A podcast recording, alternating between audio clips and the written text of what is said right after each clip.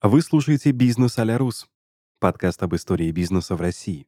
Меня зовут Дмитрий Чернов, и каждый выпуск ко мне приходят люди, которые оставили свой след на карте российского предпринимательства и знают все о том, как вести дела по-русски. Партнер этого сезона — МТС Банк. Надежный банк для предпринимателей.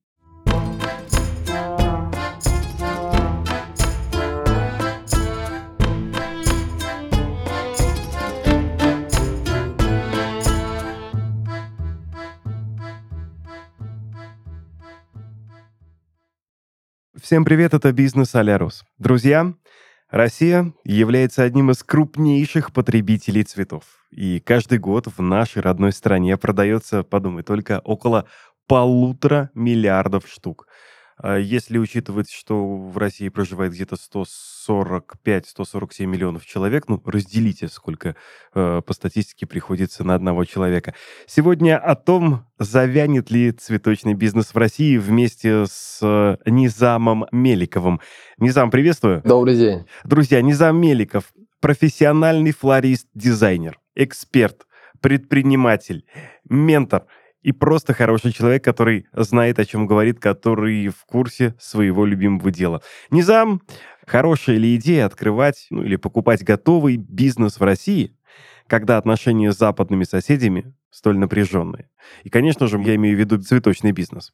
А, по поводу прибыльности и стоит ли вообще сейчас заниматься цветочным бизнесом в России, однозначно хочу сказать, что можно заниматься цветочным бизнесом при определенных позитивных моментах, да, э, такие как успешная бизнес-модель, это должна быть эффективная бизнес-модель, которая должна иметь определенные цели, достижения, сроки и какой-то план, по которому необходимо отслеживать динамику да, развития, которые, ну, такие индикаторы, которые будут показывать эффективность и в каком ключе какая динамика, позитивная либо негативная. И если позитивная динамика, то, конечно же, да.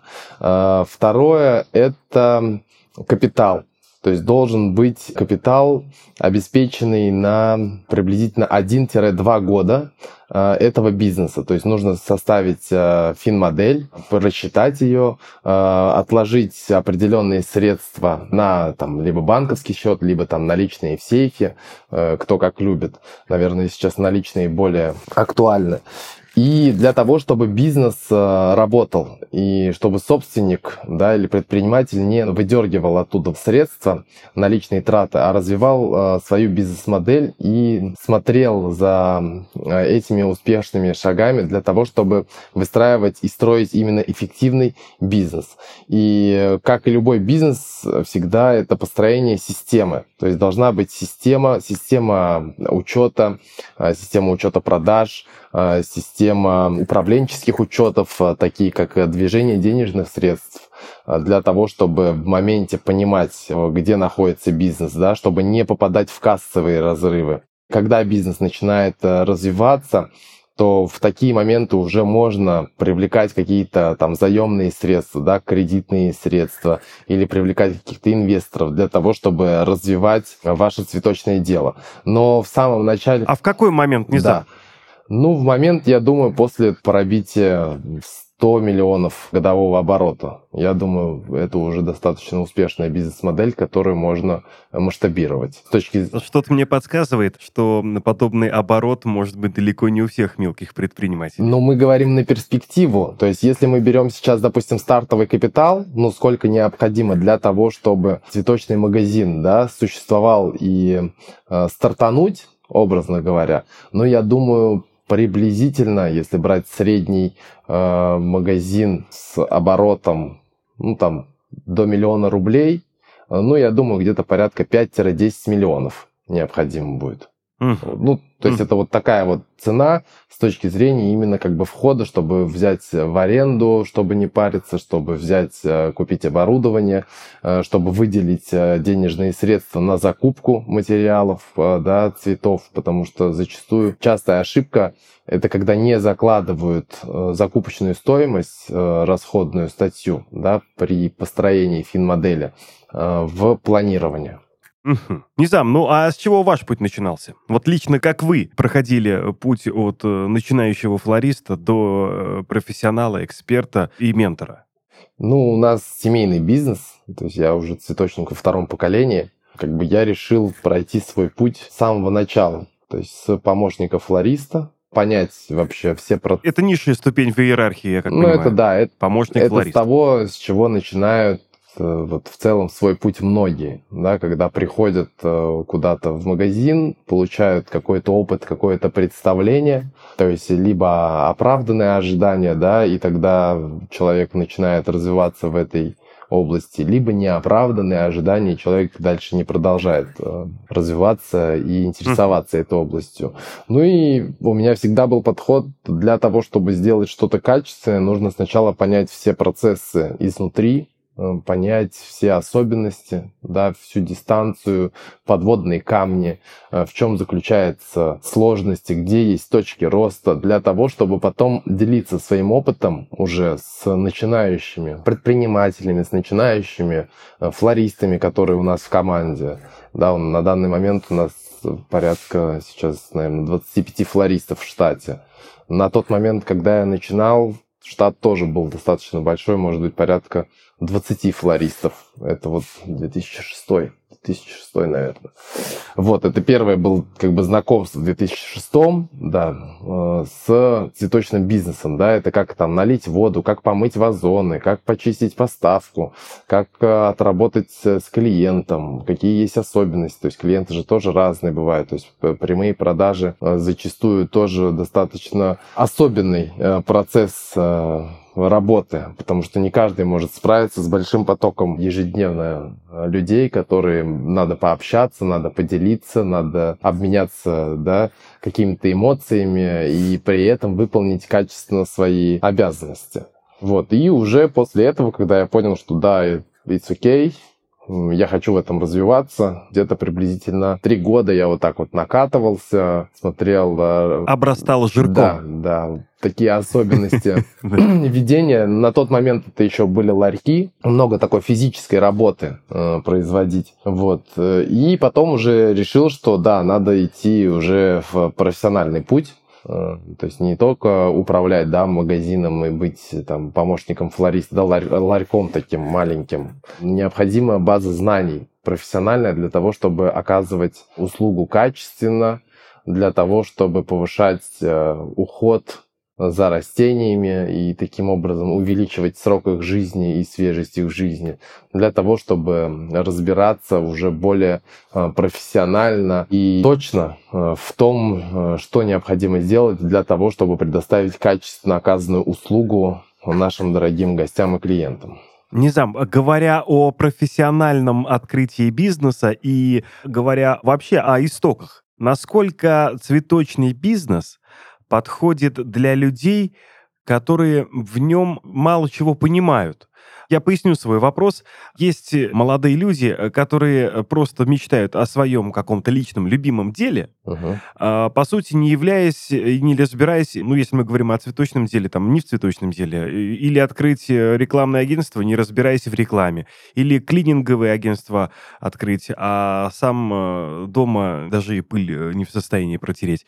Насколько цветочный бизнес легок с этой точки зрения для открытия? Ну, начну с того, что открытие бизнеса в целом это нелегкая затея любого бизнеса. То есть стартовать это всегда нужно понимать, работать в стрессе, то есть это много времени необходимо туда инвестировать именно как времени, помимо средств.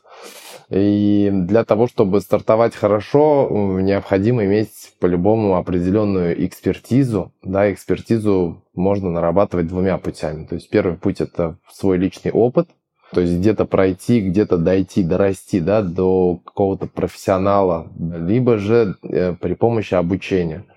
То есть найти наставника, который уже прошел этот путь, который может э, рассказать, может провести, может объяснить, да, в таких моментах, ну, допустим, просто простой пример, как работать с рекламацией, да, или это, то есть как работать с поставщиками по возврату и как оценить качество товара. То есть иногда поставщик может дать некачественный товар, А если поставщик находится не рядом с тобой, он тебе отправляет доставку, и ты принял эту доставку, и в течение 24 часов не написал рекламацию, не зафиксировал этого, да, не сфотографировал, что, допустим, товар находится в непрезентабельном или вообще там в списании. И необходимо заполнить определенные документы, отправить, а это прямые убытки или как mm. работать, допустим, с эквайрингом, то что есть система быстрых платежей, и на старте лучше воспользоваться этой системой, которая может сэкономить там порядка 2-3% от э, оплаты картами. Да, если это там 500 тысяч в месяц будет по карте, то вот в целом 15 тысяч рублей – это чистые такие легкие заработанные деньги при помощи да, правильных решений. И таких моментов очень много именно в бизнесе, то есть как и в любом бизнесе. Но для того, чтобы открывать цветочный бизнес, э, то есть как минимум э, человек должен обладать хорошей технической и теоретической базой именно флористической, да, быть флористом, понимать, как ухаживать за цветами, потому что это скоропортящиеся товары. И э, важно... Понимать, где нарцисс, а где лютик. Да, вот. И важно, конечно же, обладать математическими способностями, чтобы подсчитывать все.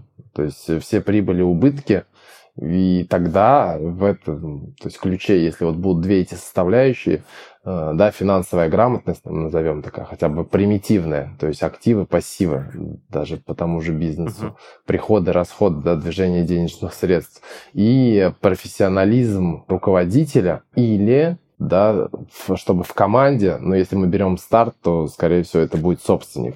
Либо если в команде есть какой-то партнер, который э, имеет определенную экспертизу, имеет профессиональный опыт, знает особенности, э, знает э, подводные камни, с чем может столкнуться да, магазин или компания на какой-то дистанции, и может вот все эти риски, возможности расписать, предугадать и уже действовать по мере поступления входящей информации.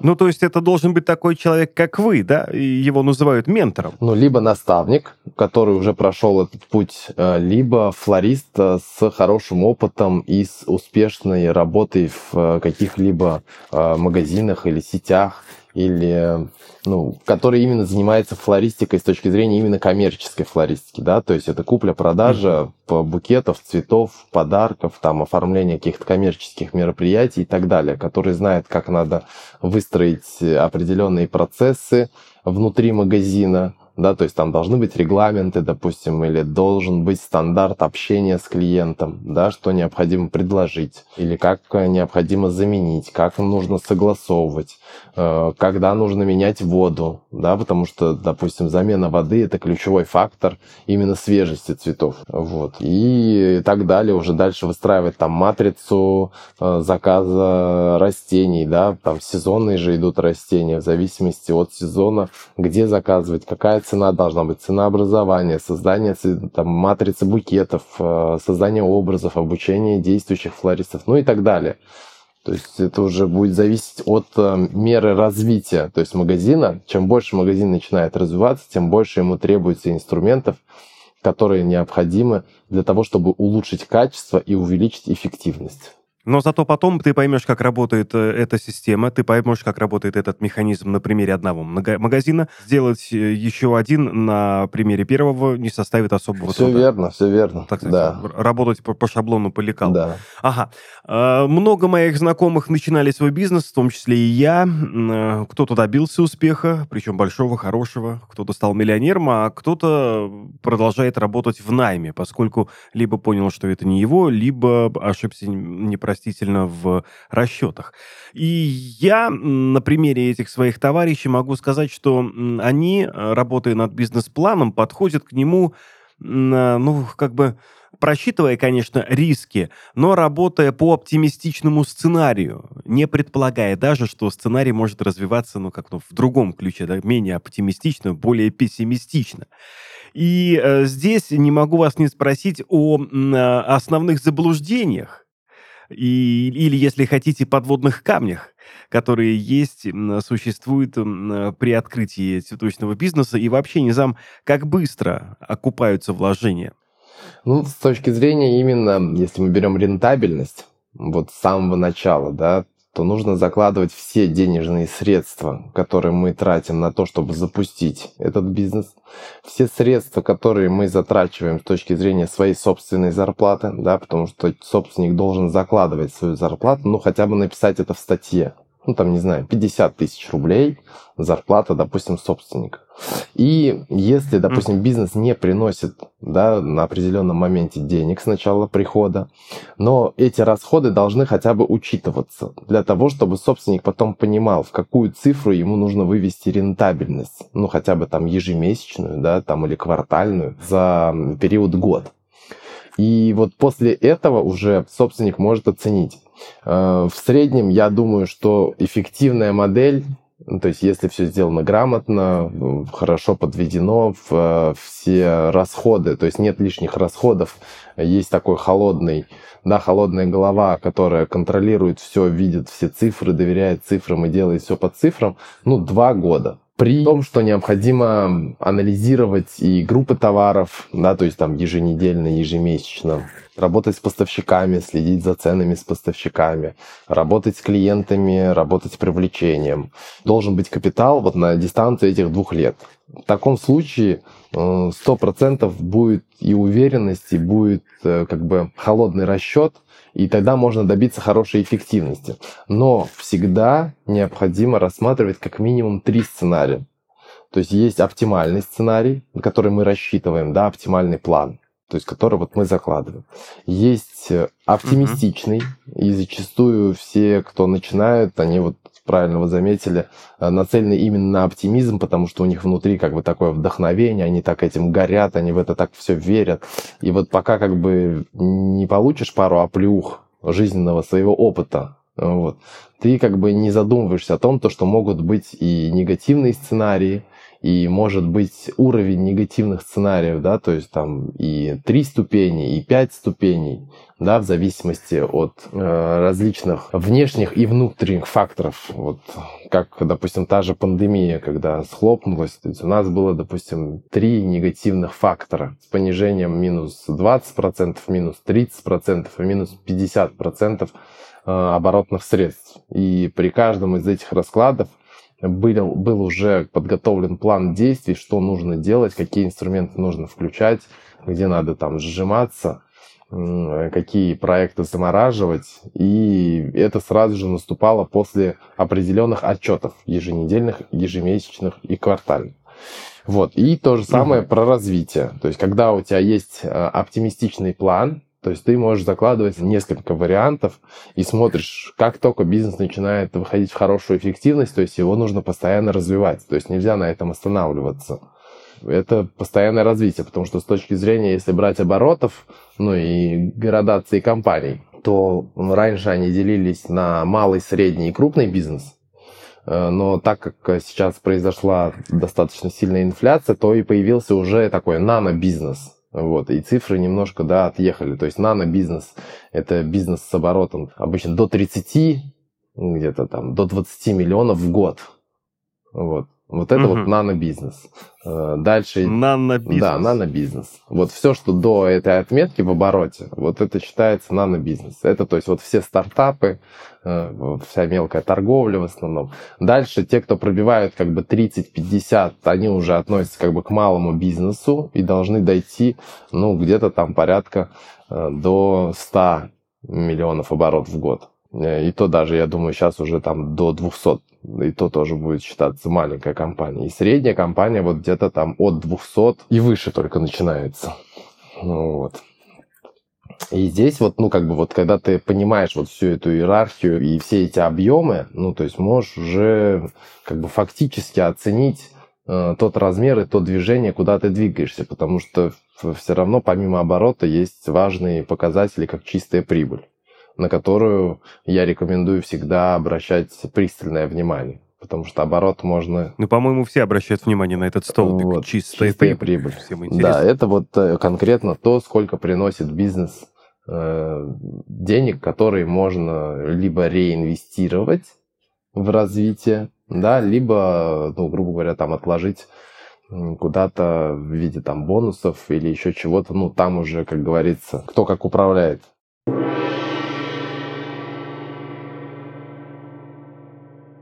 Разумеется, каждый предприниматель самостоятельно несет ответственность за то, с каким контрагентом заключает договор.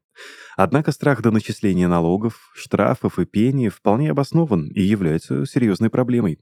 Избежать убытков можно. И вот как это получится сделать. Требуй полный пакет документов о партнере. Проверяй, не зарегистрирован ли контрагент по массовому адресу и, в конце концов, доверяй своей интуиции. Если что-то внутри тебя подсказывает, что не стоит иметь дел с определенным поставщиком услуг, прислушайся к этому голосу. А пока ты проверяешь потенциального контрагента на добросовестность, мы уже знаем, кому можно доверить бизнес. МТС Банк – это надежный банк для предпринимателей, который предлагает продукты для малого и среднего бизнеса.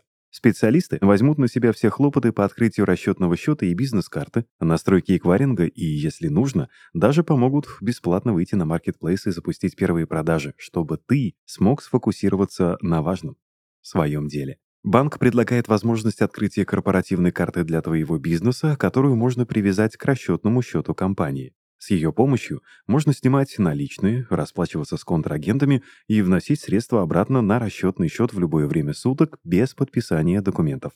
Бесплатный выпуск и обслуживание. Кэшбэк за покупки до 600 тысяч рублей в год в любом удобном формате – пластиковая, виртуальная, а также UnionPay.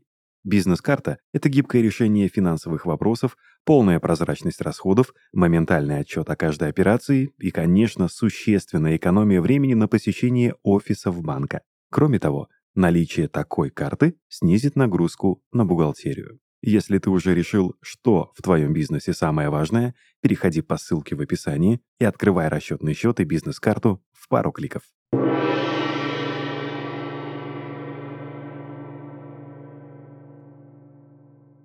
А какая сумма нужна для входа в цветочный бизнес, если мы говорим о среднестатистическом ларьке по продаже цветов? Ну, если среднестатистический, ну, давайте вот так вот смоделируем ситуацию. Ну, где-то ежемесячные, допустим, траты. 50 тысяч рублей это где-то аренда будет. Ну, где-то в районе там угу. 200 тысяч, наверное, надо будет на оборудование, чтобы стартануть. Э, ну, угу. я думаю, где-то тысяч наверное, 300, если по минимуму, по минимуму, прям брать 1300 на суперстарт. Это оборудование, там вазоны, э, секаторы, всякое вот, чтобы uh-huh. обустроить магазин. И дальше пойдут ежемесячные расходы, да, то есть это там зарплатный фонд, ну, возьмем хотя бы там, не знаю, 30 тысяч рублей на человека, да, 30, 30, 60, 50 тысяч аренды, 110, плюс, значит, ну, налог, ладно, патент есть там 10, 15, 20, ну где-то 120-130 тысяч. Это вот автоматом. Плюс свет, так как будет холодильное оборудование, ну, наверное, еще тысяч 10. Ну, заложим типа 150. 150 тысяч ежемесячные, это только вот э, как бы обслуживание арендного помещения плюс со штатом. И э, дальше, ну, уже закупка. Ну, хотя бы, хотя бы там, ну, типа 30-50, ну, наверное, ближе сейчас 50 тысяч рублей в неделю да, где-то так закупка будет. Ну, вот где-то 200 тысяч в месяц. Ну, где-то 2-2,5 mm-hmm. миллиона. Ну, это чтобы стартануть как бы в спокойном режиме, отработать хотя бы сезон, типа год минимум. Ну, в идеале... Давайте так, 2,5-3 миллиона, да, да? да? Ну, это при условии того, что собственник при этом ничего не зарабатывает, то есть там даже зарплата собственника не заложена. Да, первые два года он просто поднимает это дело для того, чтобы потом э, получать с э, цветочного бизнеса сливки. Да. Два с половиной-три миллиона, ну, вспоминайте слова моего приятеля, э, который э, при обсуждении каких-то бизнес-проектов всегда говорит, а я в треху уложусь. Угу. Вот, значит, в цветочном бизнесе он э, в треху уложится. Да. И еще вопрос, не знаю, вам как эксперту, безусловно, интересно, э, как работает бизнес в городах-миллионниках, да, и это на вашем примере можно посмотреть, что если к делу подходить Э, внимательно, оцифровывая каждый э, рубль, то, в общем-то, вполне себе успешно. А одно дело говорить об этом в Москве, в Краснодаре, в Питере, в Новосибирске, и другое дело, когда речь идет о э, провинциальном городе, скажем, с населением 300, 500, 700 тысяч человек. Как искать новых клиентов в небольшом городе. И этот вопрос мне интересен ну, вот с точки зрения именно каких-то реальных э, кейсов или рабочих инструментов по поиску своих первых клиентов. Ну, смотрите, в целом в Москве мы сейчас уже три года работаем, а до этого у нас вся сеть э, стартовала из города Тверь. Ну, вот приблизительно такое население, да, где-то там в районе, может быть, 300-500 как раз-таки и есть. Механика вообще не отличается никоим образом, потому что ну, даже если город будет там и 20 тысяч, и 30 тысяч населения, все равно там есть цветочные магазины, и все равно механика остается такой же. То есть это живой трафик, который находится, да, пешеходные или машины. Это сарафанное радио, которое передает э, качественно оказанные услуги из уста в усты. И э, сейчас это интернет-маркетинг, то есть развитие привлечения э, при помощи таргетированной рекламы и контекстной рекламы. Ну, то есть я бы выделил вот эти. Дальше уже все зависит уже от эффективности этого привлечения и от рентабельности, да, вот такой юнит экономики. То есть насколько выгодно э, привлекать тем или иным э, способом клиентов, потому что есть э, также там телевизоры, радио и так далее. Если вы можете выстроить сквозную аналитику, которая может сказать вам, ну, хотя бы приблизительную стоимость привлечения такого клиента и на какую сумму он покупает, то тогда это эффективно и можно замерить и дальше уже посмотреть что куда можно вкладываться. Ну, сейчас как бы тренд, я вот вижу, это таргетированная реклама и контекстная реклама по интернету, потому что люди все-таки уже привыкли и уже начинают э, как бы более активно заказывать через социальные сети и интернет цветы. Но также пешеходный трафик, типа органика, то, что заходит конкретно в магазин, э, с точки зрения именно посмотреть, увидеть, это никоим образом нельзя исключать. То есть в нашей модели, что в регионе, что в Москве ориентировочно. Но в Москве у нас вообще, то есть студия работает в закрытом режиме. То есть у нас мы только на интернет-заказах в основном специализируемся. А вот в Твери офлайн трафик, ну где-то, наверное, процентов 70-75 э, это офлайн трафика. Ну, 20... Ну, то есть на вывеску придется потратиться. Да, потратиться да, на хорошую да. вывеску, яркую, чтобы она привлекала внимание. Ну, лучше потратиться и также на качественный персонал, который может хорошо обслужить и сделать качественную услугу оказать. И тогда клиенты будут возвращаться, потому что я думаю, что качество э, играет наибольшую роль в цветочном бизнесе? Не знаю, я в какой-то момент своей жизни э, слушал очень интересную беседу с э, основателем э, крупного федерального, даже уже, наверное, международного агентства рекламного, digital-агентства. Uh-huh. И там был задан вопрос, ну вот как вы думаете, вот в современном мире, где, в общем-то, без интернета уже ничего и не происходит, насколько актуально открывать вот молодым людям еще свои агентства по диджитал-услугам, по маркетингу, SMM и так далее и тому подобное? На что последовал ответ, я не помню дословно, но э, плюс-минус ответ такой. Ну, э, в основном рынок захвачен, но э, всегда есть место малым агентствам, которые обязательно всегда найдут своего клиента. Это про рекламный бизнес. А вот что касается цветочного, здесь насколько велика конкуренция, и в таком случае тогда поделитесь советом, а можно ли как-то в условиях жесткой конкуренции как-то вообще вот преду- предугадывать события, вот развитие событий в твоем бизнесе? Бизнесе. Вот где вот эти вот маяки, знаете, а, где расставить эти маячки, э, глядя на которые можно примерно будет понимать, э, в каком направлении ты движешься? Ну, смотрите, в целом э, всегда, то есть бизнес, любой бизнес будет возможность заходить на рынок. То есть объем будет, и цветочный бизнес не исключение. То есть кто-то выходит, кто-то приходит. И здесь идет движение с точки зрения именно развития. Какие-то компании развиваются до больших размеров. Также есть и средние компании, также есть и маленькие компании. И также можно открывать при условии того, что если у тебя будет ну, ты будешь отличаться, да, от э, общего рынка. То есть э, ты должен всегда отвечать на вопрос, то есть почему должны прийти именно к тебе. То есть, может быть, должны прийти, потому что у тебя какие-то особенные букеты, или, может быть, тебе должны прийти, потому что ты там занимаешься какими-то только одним видом горшечных растений, ну, допустим, там орхидеи, да. И если ты найдешь своих клиентов, если ты предоставишь услугу или товар на рынок, да, то есть найдешь решение проблемы, проблемы, то тогда это сто процентов сработает. Вот здесь как бы Здесь мне еще кажется, что э, задавая вопрос, э, почему клиенты должны к тебе, э, самое главное еще себе не врать, не обманывать себя и честно отвечать. Потому что вот так и так, а не просто, ну, потому что у меня классные букеты, там вот у конкурентов э, за 500, а у меня за 480, да? Аргумент так себе, давайте согласимся. Э, да, с точки зрения именно конкурентной стратегии, то есть э, всегда нужно ответить на вопрос, почему мы.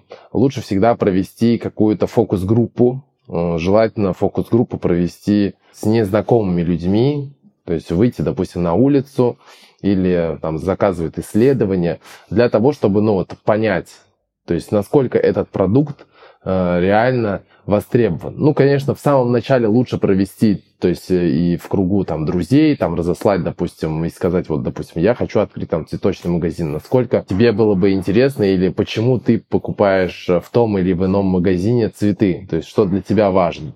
Вот.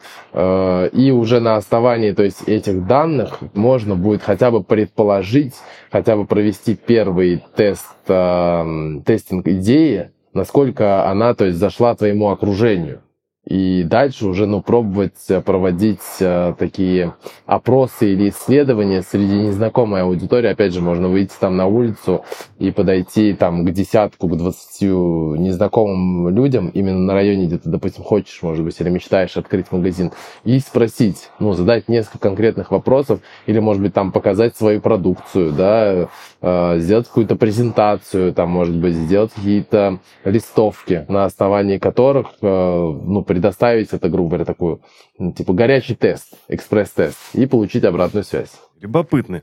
Интересно все это, конечно, получается. И э, вот вы э, сказали о том, что в Москве основной трафик это онлайн, заказ через интернет 70%, а в Твери у вас ситуация другая там 70% э, э, клиентов — это живой трафик, 30% из интернета. Э, как вы думаете, куда движется цветочный бизнес с точки зрения digital, цифровизации, если так можно сказать? Ну, с точки зрения офлайн здесь просто немножко, ну, они немножко отличаются сами по себе бизнес-модели что касается офлайн, что касается онлайн. То есть для офлайна тебе достаточно, то есть открыть салон, открыть двери, и обучить флориста. Для того, чтобы сделать онлайн, тебе необходим определенный софт, цифровизация, как вы сказали, да, автоматизация, дополнительный персонал, который должен обрабатывать заявки, дополнительный штат, э, те, кто должны генерировать эти заявки, да, то есть лидогенерация, поиск, привлечение, скорее всего, там отдел маркетинга, который должен создавать какие-то гипотезы, э, которые должны внедряться для того, чтобы увеличивать вот эту воронку привлечения. И в целом, я думаю, что он как бы двигается планомерно в обоих направлениях, то есть и в той, и в другой бизнес-модели. Просто если ты собираешься играть в большую игру и масштабировать бизнес, доходить там как минимум хотя бы до среднего бизнеса, то однозначно тебе нужно заходить в digital. Э, с точки зрения именно как э, бизнес-инструмента, когда тебе нужно строить инфраструктуру, чтобы масштабировать, подключать несколько магазинов э, для того, чтобы обрабатывать большое количество заказов, ну там кратное, грубо говоря, там 200-300 заказов в день. Вот. А если угу. ты планируешь как бы открыть бизнес для души, то есть у тебя есть там план, грубо говоря, зарабатывать там 1 миллион рублей чистыми, ну, на какой-то перспективе, да, там, может быть, 5-10 лет. Это в год или в месяц вы сейчас Нет, говорите? в месяц, в месяц. Вот. Миллион в Миллион месяц. в месяц. Но это должна быть очень эффективная бизнес-модель, да, там, ну, с оборотом, грубо говоря, там 4-5 миллионов в месяц магазин должен быть. Mm-hmm. То в целом этого можно достичь при условии одного даже магазина. Ну, то есть такую цифру можно пробить. Э, можно и больше пробить, да, если нам увеличить площадь магазина, там, может, 120 квадратных метров, или, может, там 140 квадратных метров. Но на базе одного салона, то есть можно сделать очень хороший, большой результат. Но здесь, э, как бы, в любом случае нужно будет подключать digital с точки зрения, там, коммуникации, какие-то простые элементы, да, там, социальной сети, может быть, а, отдельного администратора, который будет заниматься именно коммуникацией, там отдельного курьера. Ну, то есть там дальше уже надо строить организационную структуру э, этой бизнес-модели для того, чтобы понимать, э, какие элементы, какие инструменты нужны. Но digital, как ни крути, он по-любому должен быть хотя бы на уровне минимум у всех. Это в виде визиток, это в виде картографий, да, там на Яндекс картах, там, не знаю, на 2GIS, то есть так, чтобы люди, которые ищут именно в поиске по территории, могли вас хотя бы найти. Ну, так назовем это типа сайт-визитка, то есть представлены в интернете. Вот, в 21 веке это типа обязательно, а уже дальше как развивать, сколько инвестировать и какой диапазон, да, то есть э, стратегии развития компании вы закладываете, вот от этого уже будет зависеть вопрос, в какую сторону идти. Низам, а вот говоря о 21 веке, э, положа руку на сердце, вот ответьте мне, э, букет из 101 розы или поздравление верхом на коне, там, это только вот история из Инстаграма или это все-таки реальность? Что говорит ваш опыт? Не, это все реально. Почему? У нас э, как бы мужчины очень любят ухаживать и проявлять свои чувства